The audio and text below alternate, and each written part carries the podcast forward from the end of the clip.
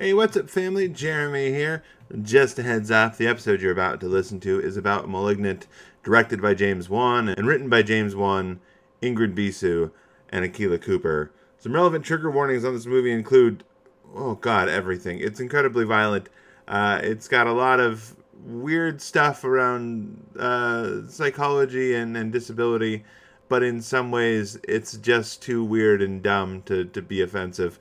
Uh, we rank this as, is not particularly scary. It's more funny and weird in a lot of ways. Just so you know, after the spooky music, we are going to uh, talk about this movie, spoilers and all. So if you want out before then, now is the time to do it.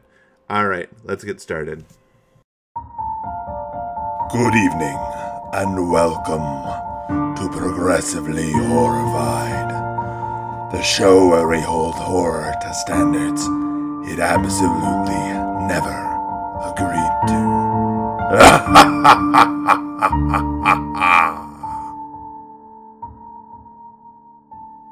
Good evening, and welcome to Progressively Horrified, the podcast where we hold horror to progressive standards it never agreed to.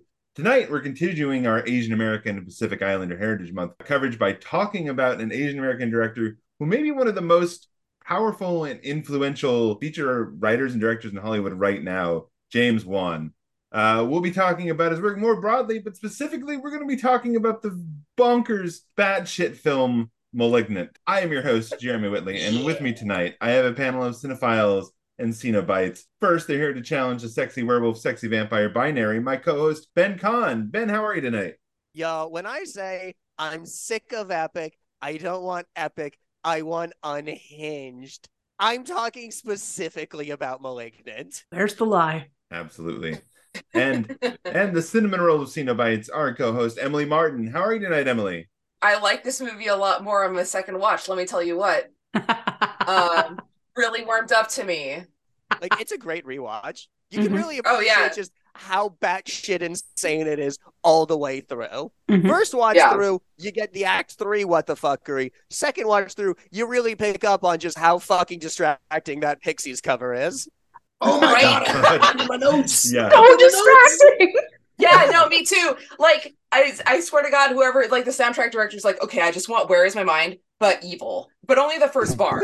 like, just evil first bar. Where is my mind? We already blew the budget. Go, is that is that where is my mind? Is is it? It uh, is. Where is it? And our guest tonight, writer, editor, and a man of many hats, and my good friend Dave Dwonch. Welcome back, Dave. Howdy, everybody. I have to start with one line, and I say this to my wife almost every other month. Maybe you should stop getting pregnant. That's a line in this fucking movie, okay? Mm-hmm. It's like one of the first lines in the movie, and it's Derek oh, the husband. So, yeah. Yeah. Derek the husband has like eight lines in this movie, and three of them are like the most heinous shit I've ever heard in my life. Seriously, they're like, they're like, we're gonna kill this guy in ten fucking minutes, so we really need him to be the biggest asshole on the planet, and they they went for it. It's how much buy-in can I, we get for us to cheer was, for a serial killer? Oh, I know. There were so many lines. There, there were so many fucking lines that I just had to write down word for word because I need I need to fucking highlight them tonight. And I had maybe you need to stop getting pregnant, and also how many times do I have to watch my child die inside you? That was right. a, that's a fucking line in this. I was ready for him to die, just like drop dead right then and there. oh yeah, well he did. Uh, well, I mean, not yeah, you don't have to wait long. Does. Yeah, it might as well have happened in the credits at the opening credits. Yeah, for real. right okay, but we're going to talk about things that credits. happened during the credits. Uh, oh, and also our buddy, scientist and podcaster Bronwyn Kelly-Seigh, Bronwyn, how are you? I'm super happy to be here, back with my favorite movie crew. Thank you. I'm I'm really happy you're here because I really need your help with the science of this movie because I, I, feel like we're we're, yeah, we're gonna have some fun with this one. It's we're, we're gonna have some fun. It's complex is in the way skulls work. Can skulls just uh, open themselves at and close at will? When you have an evil symbiote that people have cut all of the flesh out of and it's still growing somehow inside your brain, because all of that obviously makes its way through the blood brain barrier. Not to I skulls, also but I also heads love that like having uh something conscious and growing on you gives you superpowers too, which is just the raddest. Like this whole thing, he was like coming off of Aquaman, and he's like, "How do I Aquaman this shit up a little Right. bit?" And he's just like, "Let's go superhero with this horror thing." in the police station, there is part of the fight scene that is almost straight out the opening uh, Nicole Kidman fight scene from Aquaman, where it's like the spinning around one take fight scene full of this like choreography around the location. That's just I mean, like- fucking slow clapping. At the, Yeah, I was like, yeah. "Yes, you fucking you went for it. Good for you guys." but like great. he's going for it right from the get-go too right like he's you've very clearly got somebody who has the eye on the prize from minute one right till the end right so like there's a line at the end where he, like they're talking and she's like claiming her autonomy back and you know and she's like it was my body all along and i'm like yeah you go girl and i'm like wait but it was your body all along how the f- are you lifting that like, I, like, like my last note, and. I, it it is who the fuck is going to jail? Like who is going Yeah. to jail right now? because you know you just people are wrecked dead? Well, all the a cops are dead. department. yeah that's true The, co- the know- cops are dead, so there's no cops left in Seattle now. Oh, They're my to God. the arrest last we see of Detective K is just him bleeding from a grievous shoulder wound on the floor, and then we Yeah. do not see him again. I have so many theories about Kekoa Shaw, and I cannot wait to get into this character because to me, he's the main character in this thing. She's like a vessel until she takes her power back right at the end, right? yeah But the Yeah. whole time she's being controlled and manipulated, yada yada. So, like to me, it's all about this like dead-eyed cop that has no idea what's going on at all, and yet everyone in the movie wants to have sex with this guy. It's Yes. like the most amazing fucking Oh. shit I've ever seen. It's so great. it's hilarious Yeah. Well, uh, I so mean- bef- before we jump full on into the discussion, uh, I did want to just hit the basics. Like we said, it is directed by James Wan. It is co-written by James Wan, Ingrid Bisu, and having just talked about Megan, this is the first movie I saw that was co-written by Akela Cooper as well. You know, James Wan and Akela Cooper wrote Megan, which is fucking fantastic, and we'll get to some other time. Uh, but this, I think, is in a lot of ways the predecessor to that. It stars, and I don't want to be dismissive, but nobody. yeah Annabelle Wallis is the biggest name in it. She's the main character, and her like biggest role before this is nothing. Like she's she's in a few things, but like there's not anything that you would really like hang your hat on. Like you know, she's in bad mummy movies. She's in Annabelle. That's Please she's let got us never do the not Bad a lot. movie.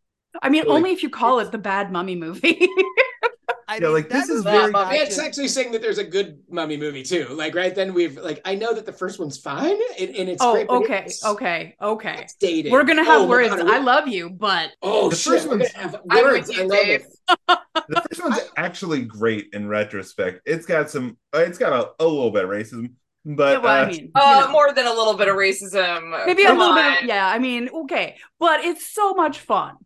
It's got mainly It is- one one racist I'll stereotype give that that to just you. keeps following I, them I- I- around. I like to. I, that's the thing is, I feel like the Mummy is basically like they could have called it Indiana Jones meets the Mummy, and I would have been like perfectly on board with it. That's the the style of movie that that was. So it's in, inherently cheesy and silly. It, it what drags it down is really just honestly just special effects uh, at, at at that point, right? but let's talk let's talk about Malignant instead. Yeah. Uh, fair. Ben, uh, I guess you're gonna try and talk about what the fuck happens in this movie before we- Yeah, we are. Let's Let's go. do it, baby. We on the malignant train now. we go back to 1993 for just something straight out of some B movie horror. Does not match the tone of anything else in the film, and it's great. Yeah, they're like going back to Resident Evil. We got Bedlam. some doctors. There's Gabriel going on. I will not be referring to him as Gabriel. His name is Malignant. He will be called Malignant. Not here on. Tetsuo? Cut out the cancer. Oh my god, the lines in this opening. A, first off, this other like dude doctor or nurse understanding the assignment 100% with lines like, he's drinking our electricity and controlling our machines. He's broadcasting his thoughts. Like, this dude is fucking bringing the camp, killing it. Glorious. We got it. We got pretty much every like creepy asylum. Oh, this is the creepiest fucking kids hospital. Like, right? Okay. Can we talk why about is the giant gauge kids gun that they have with, Why- with the tranks? Or why is this hospital in a Scottish castle on the coast of Washington. like, what the fuck? Listen, MK Ultra did have a castle in Canada, and it was called like Castle Ravensloft or whatever. Okay, look, Yeah. we do have castles randomly in cities. That's the thing. I can show you pictures. Yeah, in. Canada, Yeah. So, and Canada's uh just above Seattle. So that's that's the facts. Is this the close enough property? I guess. Because because for the record, I'm with you. I'm there for it. I, I agree. The fact that this castle is n- is like literally in Dark Souls, but we'll get there. We'll get there. Yeah, I was about to say. I was about to say they Yeah. painstakingly built this uh, castle by hand uh, in the computer. So Yeah, yeah, yeah, yeah. Lego. Yeah. Yeah. with Lego. with the Unreal Engine, you know. Lights are flickering, like you know, creepy voices are coming through the speakers. People are getting killed. Corpses are inexplicably bathed in the strongest red light possible. the It blood looks count, really the cool. body count from this very small child. There are powers. It's implied to be psychic. It's probably just a small child just brutally murdering people with I mean, his her bare hands. children are monsters. Let's be fair, but Oh, I was a camp counselor. Thousand percent agreed. Little fucking chaos goblins, and I hate every last one of them. banking on the inherent creepiness of children 101 horror movies. Oh yeah, fucking. They realize that whatever Gabriel's, he's gotta go. Which they call him a bad boy and say we need to cut out the cancer. It's super campy. Cut to the most fucking surgery porn video opening I've ever seen.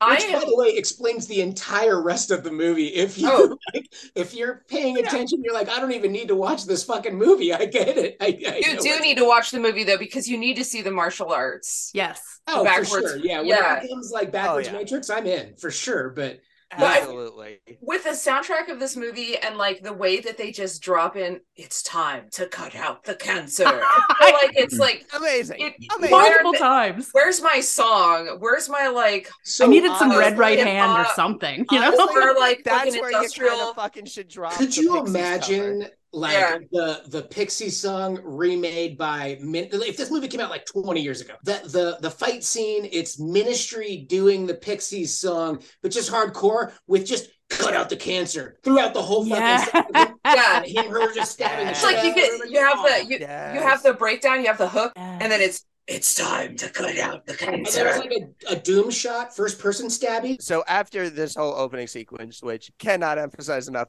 does not match the tone of anything for the rest of the movie. Glorious bit of B movie cornball wonderfulness that will then no more gone. This movie is making non-stop choices. so Seattle, so many establishing shots of Seattle where we got Madison Mitchell who is real pregnant and with a husband who's real real abusive. Mm-hmm. Like we said, this guy spends 5 has 5 minutes of screen time and spends it all being either the worst or murdered. there, there's there's like he's when when we are introduced to this character, he's drinking beer in bed watching TV, and there's a perfectly good TV downstairs that Yep. we show later. And I'm like, what the fuck is this? I, I am a straight up alcoholic, but I'm not sitting around drinking beer in bed. Uh, unless it's like you know, uh, I don't know, Formula One day, and it's you know I mean? Like, I know. Yeah, and she like she like shuts off the TV because she needs to take a nap before she goes to work uh, for the night shift, and he's like, "What the fuck?" like, And there like isn't pregnant. another perfectly good This- TV. this movie almost lost me in the first five minutes because I was watching this bit and I was like, if this whole thing is like this shit, I am gonna hate this movie so much. Can I can Um, I uh, Okay. Pepsi challenge you, Jeremy? I need to know where the peaks and valleys are for you. So as Ben's going through the fucking story, you're like, I'm out, I'm in, I'm out, I'm in, because I was like on Yes. this fucking roller coaster the entire time. Oh On the yeah. second watch. Oh, yeah. The first watch, I was like, I'm in completely just to see where this nonsense goes. Me too. And then Like Uh-huh. what, what what I want to say about this movie, and I, I talked about this when we have talked about it in the past. I felt like I'm writing essays when this movie came out because I feel like what James Wan does in this movie is he like every 20 minutes it shifts genres. Yeah. It's like the first that first bit is very like early 2000s Resident Evil horror kung fu bullshit. Yeah. Yeah. Um, and then like This bit is that James Wan bullshit that I get really tired of. Of like, there's a creepy house invasion thing. This was like real big in the early 2010s. Of like, there's Very, something that's yeah, creepy house and difficult to explain, and is ultimately going to be unrewarding. That is Like- invading their house. She Yeah. rushes downstairs like a little, you know, a few minutes later, and she locks all the doors. I'm like, after your husband is brutally murdered, wouldn't you lock all the fucking doors all the time? Like, you wouldn't necessarily need to be like, oh shit, I forgot to lock my back door. That, yeah, it's crazy. Well, we see Yeah. her doing yeah. There's She's some. Well- I "Oh, feel like there's it. Uh, there's some pro- plausible deniability with her, like with her activities, because of the reveal with paranormal Gabriel. Yes. activity. Sure. And that's true. Well, there's also Yeah. like there's a portion of this movie, a good chunk in the middle that's like 90s cop horror thriller. It's like Seven and like all that other shit that came out around that time. Yeah. Um, Yeah. And then there's like there's a portion of this towards the end that goes straight up Evil Dead 2. So much blood, thought- action that is ridiculous and over the top. And so like I think that's kind of part of what makes it work for me is that it just like you can't pin it down. It keeps moving, No. and you oh, know Oh, yeah. that James Wan knows what he's doing. If there's a horror think- trope, he's woven it expertly into here, up to and including cops eating in the morgue. I think okay, Yes. okay, Yeah. okay, yes, yes. absolutely have to talk. Absolutely have to talk about that. Where fucking the cop just drops like motive, like just a fucking scene ender one liner, and then we just fucking linger for like five seconds, and then she just pops a lollipop in her mouth over a dead body. Right? Lollitopsy. Wild. Like, and I'm dead. Thank who you. decided that? Like, I'll do a who- lollipopsy was on you. a- The scene needs uh, something that pops. Like, I mean, props department. Was it props department? Was it the actor going? You know, I'm getting deep into my character's motivation. I think I'm someone who eats candy over dead bodies. Yep. Yeah, But yeah, you know- yeah, Need to Well, know- they eat something. It pops. And what pops more than a lollipop other than popcorn? Like, It's true. Was it in the script? Was it in the script that Detective What's Her Name pauses, then puts a lollipop in her mouth before we get exterior house establishing shot? yeah. And I mean, let's talk a lot, a little, you know, about the fact that they're in the morgue, they're over the body, there's no morgue attendant, there's nobody around, there's nothing, you know, whatever, and not a person wearing gloves. They've got food. I'm like, I am literally writing a biosafety manual right now. No. this but is why we need you for the science. Yeah. This is important Jeremy, because to your point about this movie shifting genre, I think where it ultimately lands once Malignant shows up is adaptation to a 90s Dark Horse anti-hero comic that doesn't actually exist. No, this, this movie is the best Dark Phoenix origin story that I've ever seen. oh my God, 1000%. Well, like Yeah, it's, it's also in the Cassandra. Nova story. Like Professor X has an evil twin who he killed in the womb. Professor X right, is the the evil trench twin who coat, killed them in the dark womb. hair, the brutal action. I don't know. To me, it all feels very like The Crow or Grendel. Yeah. Like those old school, like, Especially with that duster like, coat. Yeah. Yeah, that like 90s indie, like, action horror books that, like. I, I do are- have this So thing here like in it. one of my notes I'm out I'm like how old are these people because it feels like they cast people adjacent they were like we need a Wanda Sykes character so we're gonna throw like the sassy black character with the lollipop right and then like you have like all of these weird generalizations like especially in the prison scene where I'm just like wow there's like a like a someone from the, the 1970s is in this You mean our entirely exploitation character filled prison cell? yes Oh I my love it. It's so Oh fucking my great god. but but not only that but like like they the, the main character emily madison however whatever uh, however she identifies i- i- it's it's weird because she's supposed to be nine years older than the sister and they look the same fucking age like they Yeah. show I mean, footage of her at nine with To her be mom fair, pregnant. it's so weird my sister is 11 years younger than me and routinely we'll both get ID'd. well Yeah, you yeah. know Oh, nice. And you are like also, super those, act- You- those yeah. actresses are like, those a- I, I I know what you're saying, but those actresses are a decade apart in real life, so that's just oh are they Yeah. Yeah. aging. oh Yes, whoa is. okay my bad Like Geez, anywhere I'm- between about 25 and about 45. Sorry if you do hit you okay, you're probably yeah. okay. Yeah. I, you know what? Maybe it's the fact that I turned 50 this year and I fucking I have like no idea how I got to this point. And also I'm just hanging out with like, you know, Jeremy, you- you- who you're like what, 20 years younger than me, maybe? I'm- I'm 39, man. I'm almost 40. You're 40. 39? Yeah. Oh, no way. All right, 11. I'll Get take the 11. fuck out of here. You're not fit. You're not 50. Get the fuck Yeah, out of here. yeah, yeah, I know, right? This is freshly Get the dyed. fuck This- of here. This, this beard is dyed. Mine's freshly It is. dyed too. I'm up there with you. I'm 46. So, Yeah, we have Derek. He's the worst. oh yeah. Oh, yeah. Him getting myrtleized was actually a highlight for me. So that was oh, awesome. yeah. Oh yeah. I was like, could you He make his death more gory, please? That would be great. the, the angle that his neck is at when you see him though, like that, that's pretty oh, glorious. glorious. Yeah. Yeah. And he is Oh, killed man. by something So that he- is definitely a buzzing shadow in that scene. During Ball being the abusive worst, uh, he fucking smashes Madison's head against the wall, making just the worst squick soil sound. Did not like it, which also turns out to activate the malignant button.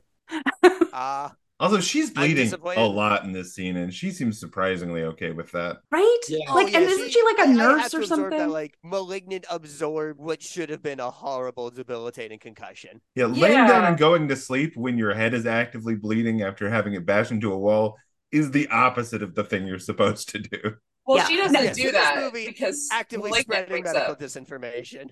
and again, like all of her poor life choices can really kind of organized into the script by the twist at the end, right? Like they can just like, oh, okay, no, that makes sense. Like on the first viewing, I was like, why are you not going to the hospital? Dear Lord, you know? But you start to sort of like, okay, no, I can understand how when her brain is being kind of manipulated, not just by concussion, but poor life I'd choices. with you if I hadn't seen Megan, and now I just wonder if James Wan just likes writing protagonists who are just kind of bad at being people. I mean, Not bad yeah. people, but bad at, Bad at- being people. look, as somebody who Valid. struggles to Bad people on the pe- regular, bad at personing. What I appreciate is they like that between him and Akela Cooper, they like to write women who are bad at being people, which is usually Yeah. something reserved for Yes. men in horror movies. After being, you know, made to sit leap on the couch or being the, an abusive asshole, something is in the house and just murderizes the shit out of him. Madison goes and sees the body and is chased and knocked unconscious. Which I'm not sure how far hallucinations gets with this scene. I mean, she was literally just concussed.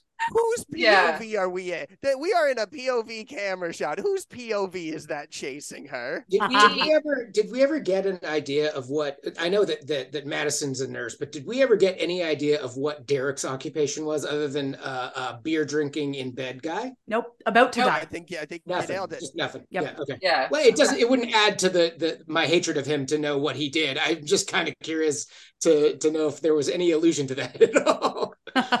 He's a man that saves orphans from burning buildings, Dave. I think his Mhm. job is recently fired from the town liquor store. that was definitely the vibe. So uh, Madison's knocked unconscious, where we get introduced to her sister Sydney, informed that baby did not survive attack by malignant, which sure. And then we get our trusty detectives who are still as useless as any mo- horror movie police are, but also are the ones largely driving the plot forward. Uh, Kekoa Shaw and Regina Wanda Sykes Moss, because yeah, Dave, you were very right. She's Yeah, Totally absolutely. get it. And and I and my note, my note uh, Kekoa Shaw is he might as well be that other guy from Doom Generation. Dead eye, fucking not getting anything. Uh, yeah, so great. What a great detective he was. I he thought just he had nailed it. cheekbones, Oh, and that's what. And he just looked at girl, and he was like, "Girl," and the girl was like, "He's cute." You know, you could tell that the like Sydney was clocking. it was Everyone cute. in this Yep. movie wanted to fuck him.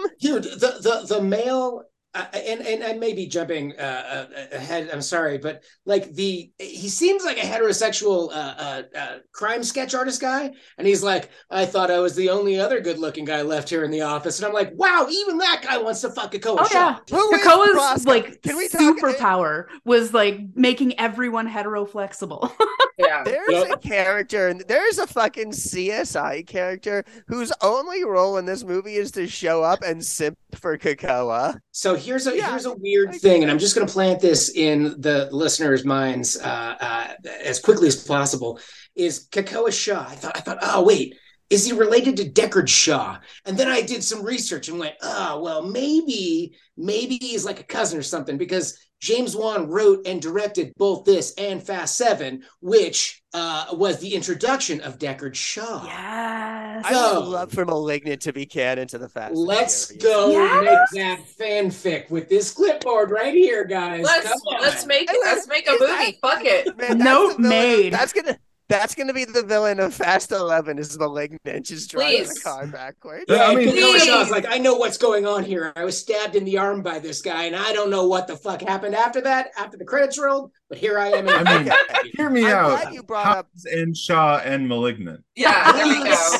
Oh my god, let's make shirts. you Let's make those up shirts. Hobbs and like Shaw. Hobbs and Shaw and Malignant. Yes. And it's I like would love and to it's see like The Rock and Jason Statham fight backwards malignant man. So it would, it Yes. would But literally it's be the rock doing the eye of the like doing his eyebrow, but then the malignant thing is like stabbing him. Okay, okay. And side plot with Kekoa Shaw hooking up with the somehow still alive Owen Shaw. Oh go. my gosh, let's go. Like Right. my shirt The is incest Hobbs, coming in- into this. Hobbs and Shaw and Kekoa and Malignant. That's the shirt right there. Yes. Oh, it's Yep, so good. That's the shirt. But All right. Dave, I'm glad you brought up Brosco because everything about this minor character baffles me. Who is he? Is he a laid back, chill, shoulder length hair like detective?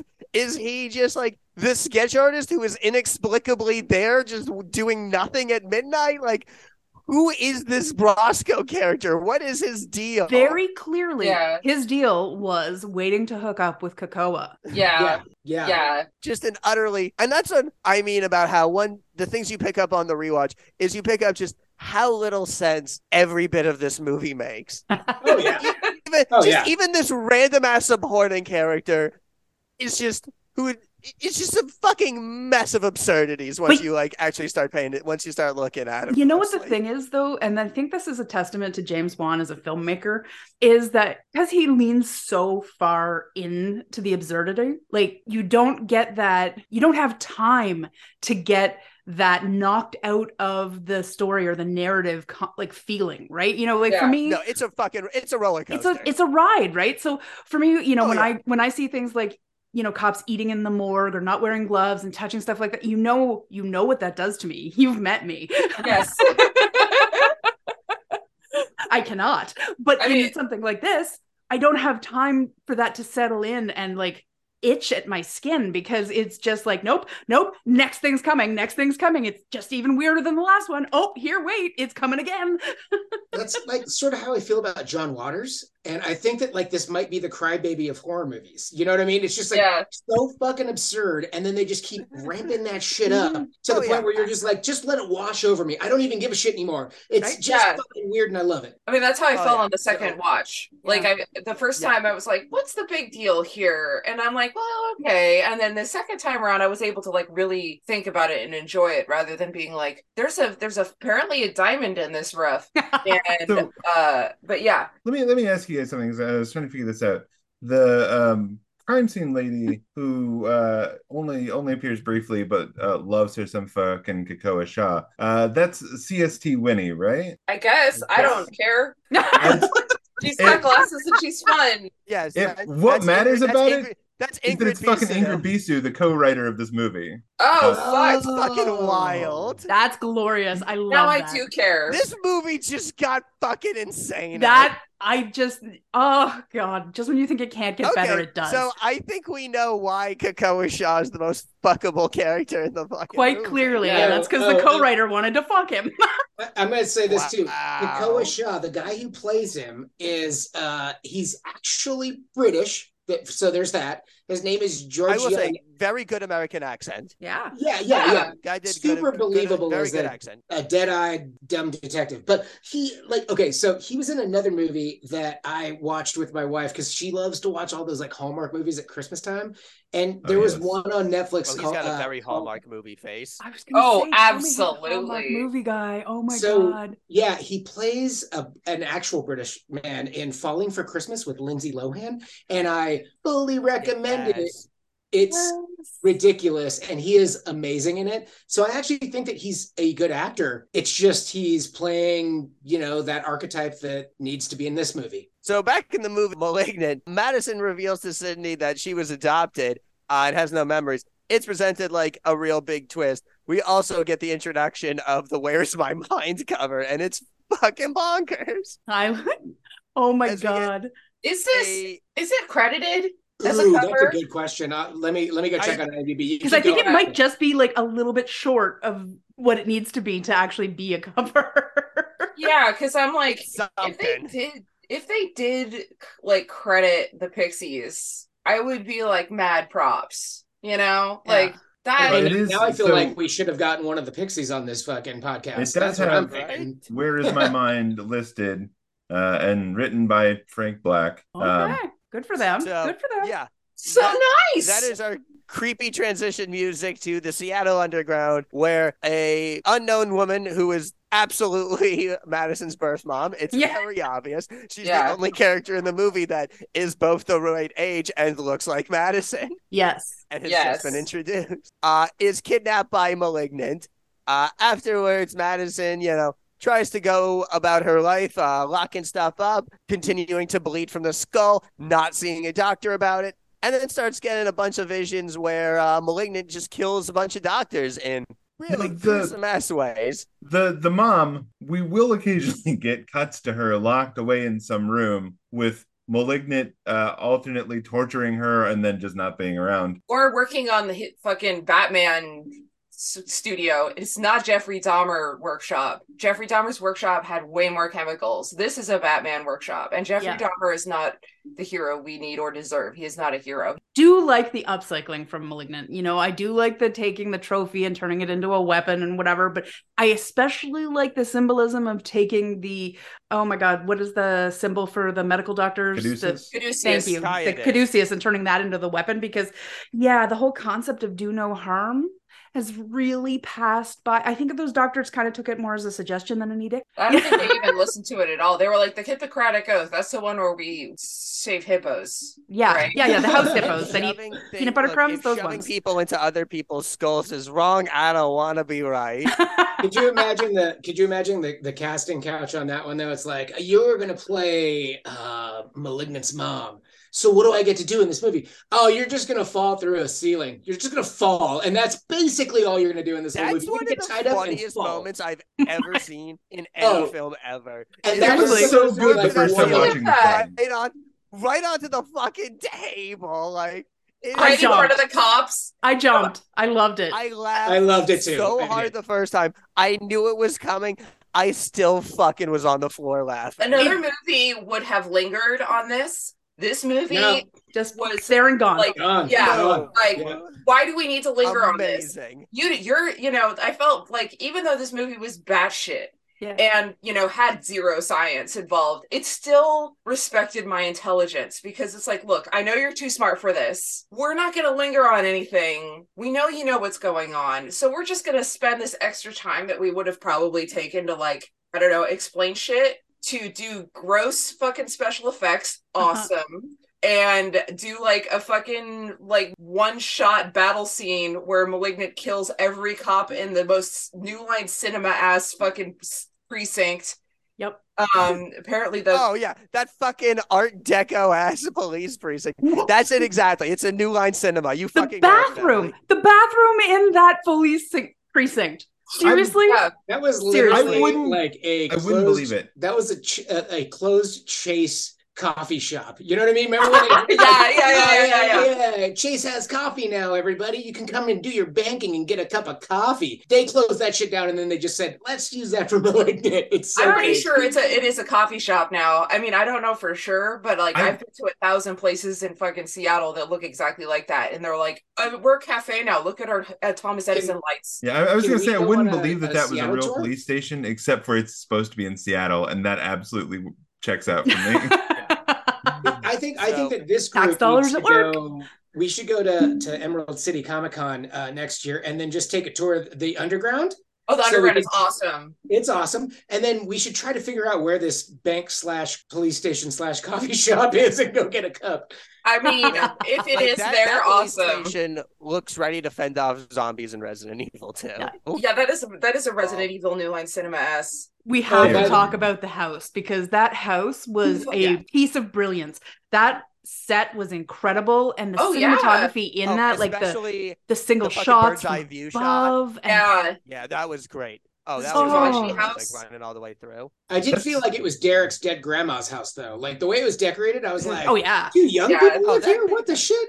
Oh i know and in the dark some of that like okay and li- wainscoting Derek really but that all house. That was definitely an old relative hey, house. what's it's okay for a house like that? Come on. I just, I'm I just mean, saying. it's a little, uh, it's a little dated of a look, especially with the the So- the wa- wallpaper on top of it that kind of looked like it was a little bit moldy. hey, it, it was less tacky than fucking Shaw with his conflicting stripes on his tie and his shirt. Well, that was hilarious. Whoa, look at you, fashion police, talking about yeah. real police, talking about that fake real right. police. Yeah, Just the, the overhead shots. I, I do want to say, like, while we're talking about it, those that overhead shot of the inside of the house where like the camera is shooting down through two floors. So like as it pans across, you can see the top floor until you get to the part of the, the room where it's you know theoretically got a, a higher ceiling and you can see the bottom floor. Um, and it's fucking brilliant. It's it's beautifully done. It's entirely unnecessary that must be where the like money that they were supposed to use to hire like a big time actor for the lead role in this went. Yeah, is, that is to like. James Wan doing weird camera shit and special effects, and it's. it's I think it was a good choice. Honestly. I think Annabelle Wallis does Weaving. works perfectly well on this. I don't know who would have done a better job. Like I, I think if they had done any better of a job, it would have lost some of the charm of this movie. Yeah. Um, Yeah. And I think like if you got like one A-list actor, somebody it really sort of shows a dichotomy in the level and they really have to bring everybody up to their level and it's a whole thing. You have to get because like sometimes you have A-list actors who can only work when the script is really good or they or you have ones who can really improvise and pull everybody together with them. But if you don't get really lucky and you don't get somebody who works well with what you're trying to do it's it's not going to have the right kind of effect. Whereas if you have a bunch of no names it's a little bit lower risk and you have all the extra money to do cool shit with the cinematography and stuff like that i think it was a good choice. As a uh, as a producer of this this film, uh, I would say that if if James, if we really wanted to lean in on the the uh, Kekoa Shaw verse, is what I'm going to call it. yeah. maybe we get an actor that can carry that franchise into the fast movies that's what i'm saying like we could have gotten someone there because he clearly loved that character and then didn't give it any uh, attention at all and I, I know I'm, I'm drawing lines here but i was fascinated by all of the choices with this character it was just ridiculous well, this movie is constantly making crazy ass choices. That fucking spear point trophy, which an insane fucking trophy to give a doctor. Um, e- like even and again, eventually he starts stabbing people with it. But given how much focus there is on it, and like the close-ups and the pans on just how sharp and pointy it is, one of the more insane moments of the movie is that he uses the fucking base of the trophy to bludgeon the doctor to death. right That Well, blew my there's a mind, was snake that on it after still. all that build up.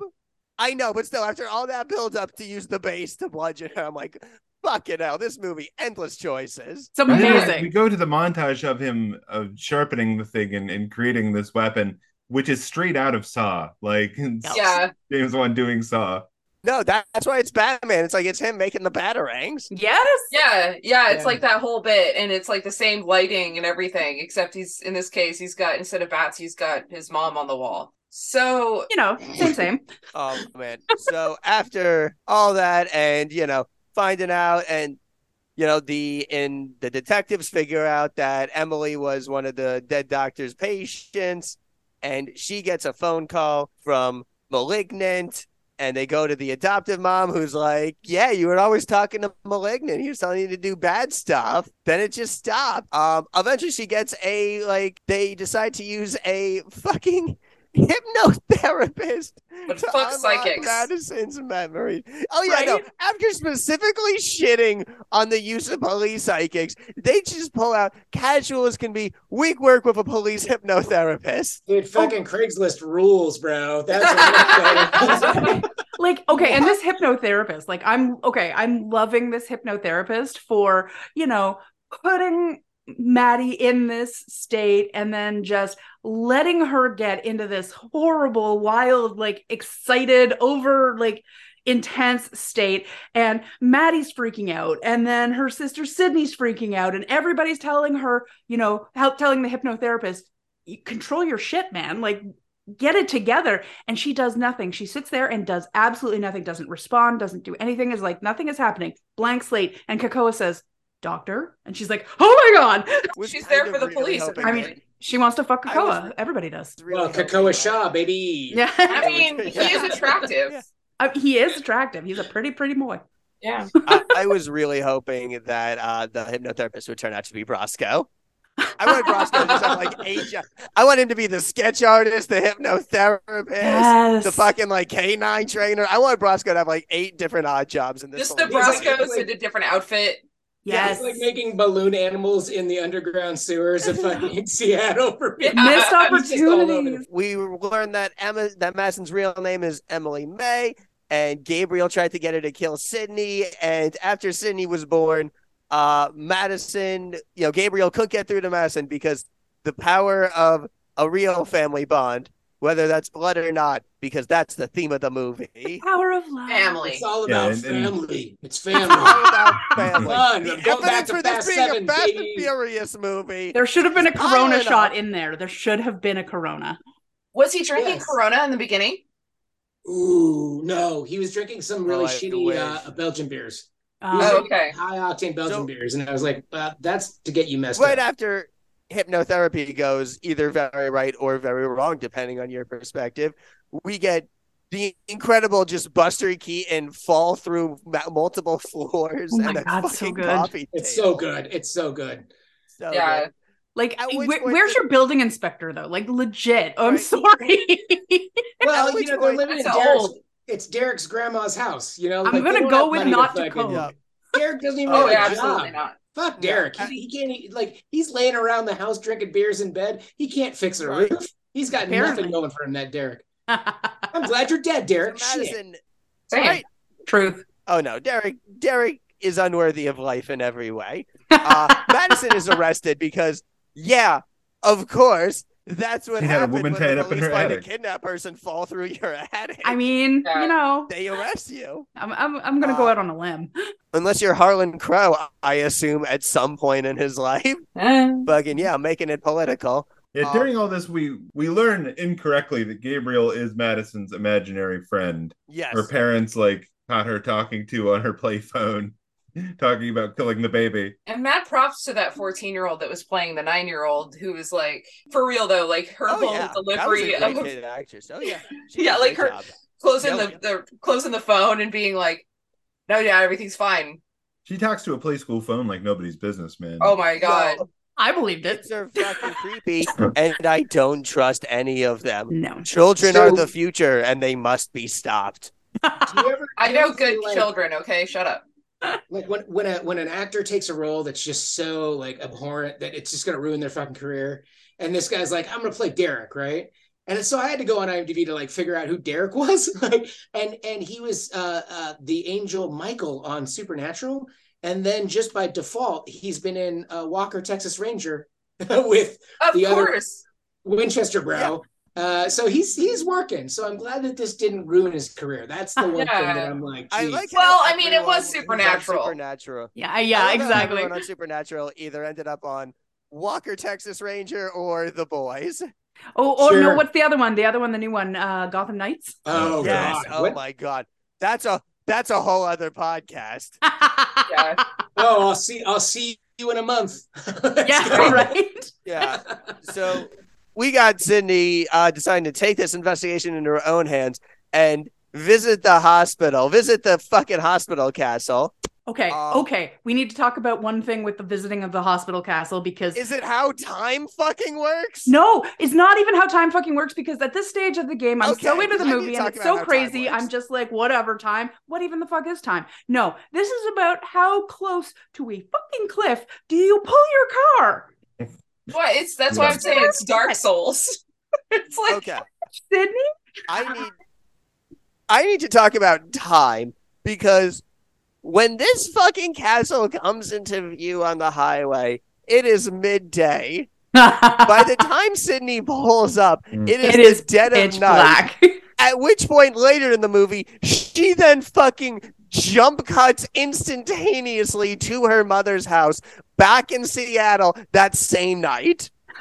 Listen, it was it's a hard to write hard. continuity in stories. I've I've made this mistake before. I have gone back and fixed it usually, but she like got lost on the way to the castle. The switchbacks are rough. and then she got a shortcut to her mom's because she figured it out. Having driven to Seattle through the snow from the like on Highway 101, I can tell you it's very believable that it took seven hours to uh-uh. get across that that lake or sound or whatever the fuck it was. But seriously though, why What do you pull that close up to the cliff? Why? Because it was the only flat space for her to park her car. I was just I was literally waiting for the twist of the movie to be the car falls off the cliff and Sydney's done. That would have been a choice. And- yeah, well, they, I mean, a lot of choices were made. makes Choices. Yes. Yeah, that's kind of this movie's thing. So Yeah. Sydney finds the the exposition VHS, which explains all of the parasitic twin shit. It's very effectively creepy and well done. James uh, James Wan, good at his little creature horror. Um, and we learned that the opening credits were this insane surgery to remove as much of malignant as possible and then just kind of shove what they couldn't cut out back into her skull. It's time, time, time, time, time to cut out, Cut the, out the cancer. cancer. Oh my god, put that on a ministry beat right now. Yeah, Uh, right? but but my thing was this. Okay, Derek's a dick, and I get it. Uh, but like, wasn't Derek like, "What's all the fucking scars on your back, bro?" Wasn't he like, like, this is all suspect? Didn't she have an explanation for any of that? Because they had to like carve that fucker out and sew her back up, right? Right? That's But she didn't have any massive no. memory. So she would have not known. So her's just been like, I don't know. Weaver was that good a surgeon. Also, I think all scars But- gone. because uh, Malignant was using the stem cells from the fetuses Oh, to true. regenerate. True. So I think that uh, that the keloid scars are reabsorbed because of the stem cells and the fetuses that she kept me having as a baby. Uh-huh. We're gonna. I yes, love that we'll you go have an explanation because I, I was just like, I don't know. I'm just gonna go with It it. was So the I'm glad you had explanation, like. That was that was the like at the end where Sydney was like, "Oh my god, it's this guy's doing this thing," and I'm like, I mean, this is superpowered magic. fetuses. Yeah, this is some Deus Ex Machina shit, but Yeah. it's like it's not. I I, mean, I don't doubt that's completely right. But Sydney is also pulling this stem cell shit like completely out of her ass. I mean, she No, doesn't say like, stem no cells. I made We're that doing that. yeah. So anyway, back in this insane 1970s exploitation movie lockup, um, a mullet attached to a person, uh, and fucking gold disco suit afro lady just start kicking the shit out of her until we get the magical girl transformation into malignant. oh my god, that was amazing. This is the most amazing scene in cinema history. Um, yeah. the this was this was literally the point already well into the movie where I was like, okay, I'm in. Like from this moment because they they'd been playing with this whole like, oh, he's an imaginary friend, oh, he's this, he's that, he's a shadow, he's whatever. And you know, they they do this scene before this, which really irritated me, where like they have malignant Paul on the cell phone Yeah. to talk to Kekoa, even as he's in the room with uh with Emily. Well, that's how he's always communicated, like, right? How do you still lock her up after that? I don't understand that part. But like they do lock her up. The reveal of this as the mom and sister are watching videotapes where it's like, oh, actually, he's like he controls her body and makes her see whatever he wants her to see. The like reveal of her like basically like turning her arms backwards and like wrenching her legs and like the the reveal that this villain is Emily backwards is the funniest and most amazing shit I've ever seen because like the head comes so out from good. between her hair eventually but like she literally like contorts her arms around Yeah. and her legs around so that she can like fucking beat the shit out of these people and kill them like literally backwards wearing like wearing a coat backwards yeah I this definitely is- need a show on Netflix called Emily uh, Backwards in Paris. I think that, that would be like the fucking rightest thing ever made. Uh, get to writing, Jeremy. It You're a can't talented be- it- fucker. Let's It go. can't be fucking worse than regular Emily in Paris. Uh, and like I every fucking scene where like every scene where she's running around like this backwards like it's not cgi it's a No. contortionist and it's Yeah. amazing. It's the body wonderful. horror of this, like. I the body really- acting of this, the physical fact that- acting in this movie is incredible. and the fact that they really wanna didn't give it a big cgi the to- movement but they went back and put emily's fucking head on the back of the character as she's fighting is Yeah, the craziest Hilarious. shit and i love it Amazing. I- Uh, like, Maria I- and- Mazepa is the name of the uh, physical performer who does Malignant. Oh, thank you. Yeah. Yeah, she's a Ukrainian actress and contortionist and dancer, and yeah, she's amazing. She's I mean, it was- spectacular. in the chase scene with Kekoa in the underground, in that so good. Yeah. I the jail scene, the chef's police kiss. station scene, like every movement, like oh my god, when she's like going down the uh the fire escape. Yes! Yeah. And then just dropping. Oh my god. Slipping, like just By the slipping way, in there. Like she's I love I love uh Kekoa Shaw just being like, fuck it, I'm gonna John Wick this shit and he jumps down and then just like bounces off of the Okay, okay. I'm Yeah. Two things though. Two things. We have to take into account though that of all of the choices this movie has made and as we've discussed there have been a number Yes. They actually made a cool choice with that shot he Yeah. made a decision that physics enjoys he didn't try one of those things that they do in every movie and it's always dumb and it always drives me crazy where they jump from this super high thing where they're not it's not something they've trained for it's not something they know how to do they're not like parkour you know Yeah, yeah, yeah. and they jump and they land on their feet. And I'm like, okay, so now you've got four broken bones, and they are your right tibia and fibia and your left tibia and fibia. And never mind all of your different foot bones, because there's a lot of them. But he actually put himself horizontal, knowing he was going to bounce and spread the impact across his body, which actually minimizes the impact of it because it when you put it across more of a surface area, Surface you spread it out, right? So that was a surprisingly intelligent choice from somebody who has not made a lot of intelligent choices, and also from a movie that's like science. right? Just- All I can figure is Kekoa is a pro wrestling fan. He just knows like. Oh, knows how to hit a yeah. I mean. That probably, but hey, you know, like it paid out. Like this, that was that was a noteworthy moment. And we also like in terms of how talking about the uh the horror tropes in this movie, and we've talked about, you know, like the 90s horror and all of this, we have to appreciate the scream moment in this. Because I know we have talked about a bunch of different things, but the scream moment of that phone call you were talking about, Jeremy, where it was calling like it was coming from inside the room. It was coming from inside Calling the from body. inside my Oh, head. man. Yeah. If, if Malignant had asked what her favorite scary movie was, that would have been great. Seriously, But missed instead, opportunities. we get Malignant just murdering everyone. It's incredible. it's wildly skull- satisfying. throats get ripped out, skulls get stomped, arms get snapped, like eyeballs James get loves oh, loves bones coming out of people's arms and legs. Yeah, Mhm. compound Oh yeah, fractures. that's a that's a big one. Yep. Compound fractures are a big imagery. The first Uh, aid get person in me was just like, "Oh no!" yeah. Like Steph, in the Steph, Aquaman Steph, fight Steph, scene Steph. when Malignant's just clean slicing off people's limbs as it's spinning around. He Malignant hurls a chair like thirty feet and fucking nails both detectives. I It's howled. Oh my god! I love that that's the closing to that fight. It's Yeah. like he fucking Yeah. throws he he ballerina spins and throws a chair across the room and they don't move and it nails both of them. And then Malignant's like, fuck it, I'm out. Not worth killing you guys. Oh Yeah. I my literally god! think that, that he, Give that uh, woman slash symbiote a MLB contract. Seriously, that Right, pitch was right. incredible. that was the scene that James Wan said, you know what? You think you know what you're watching, but fuck you. And fuck everyone that isn't in right now. Yeah, like we're three quarters of the way through this movie. If you're not in now, leave. Get Yep. the fuck out of this theater. What are you And still doing here? Went for it. And I love it. It's Yeah. like uh, uh in like Desperado. Where it just gets way over the fucking top with like guitars that shoot rockets and shit. And you're like, what in the fuck is going on in this movie? You're like, you're either in or you're out, right? Yeah. And- Yeah. and, Yeah.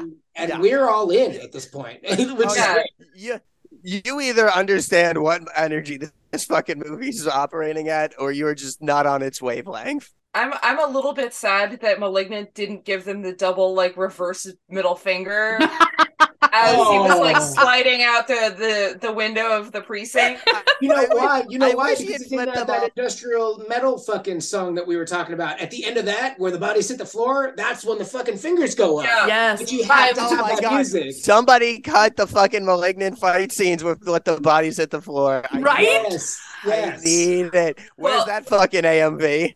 I you know it would be MMV, malignant music video. holy shit though. Like think about it with the shitty cop precinct, and then just Yeah. like all of them destroyed, and then it's time to cut out the cancer.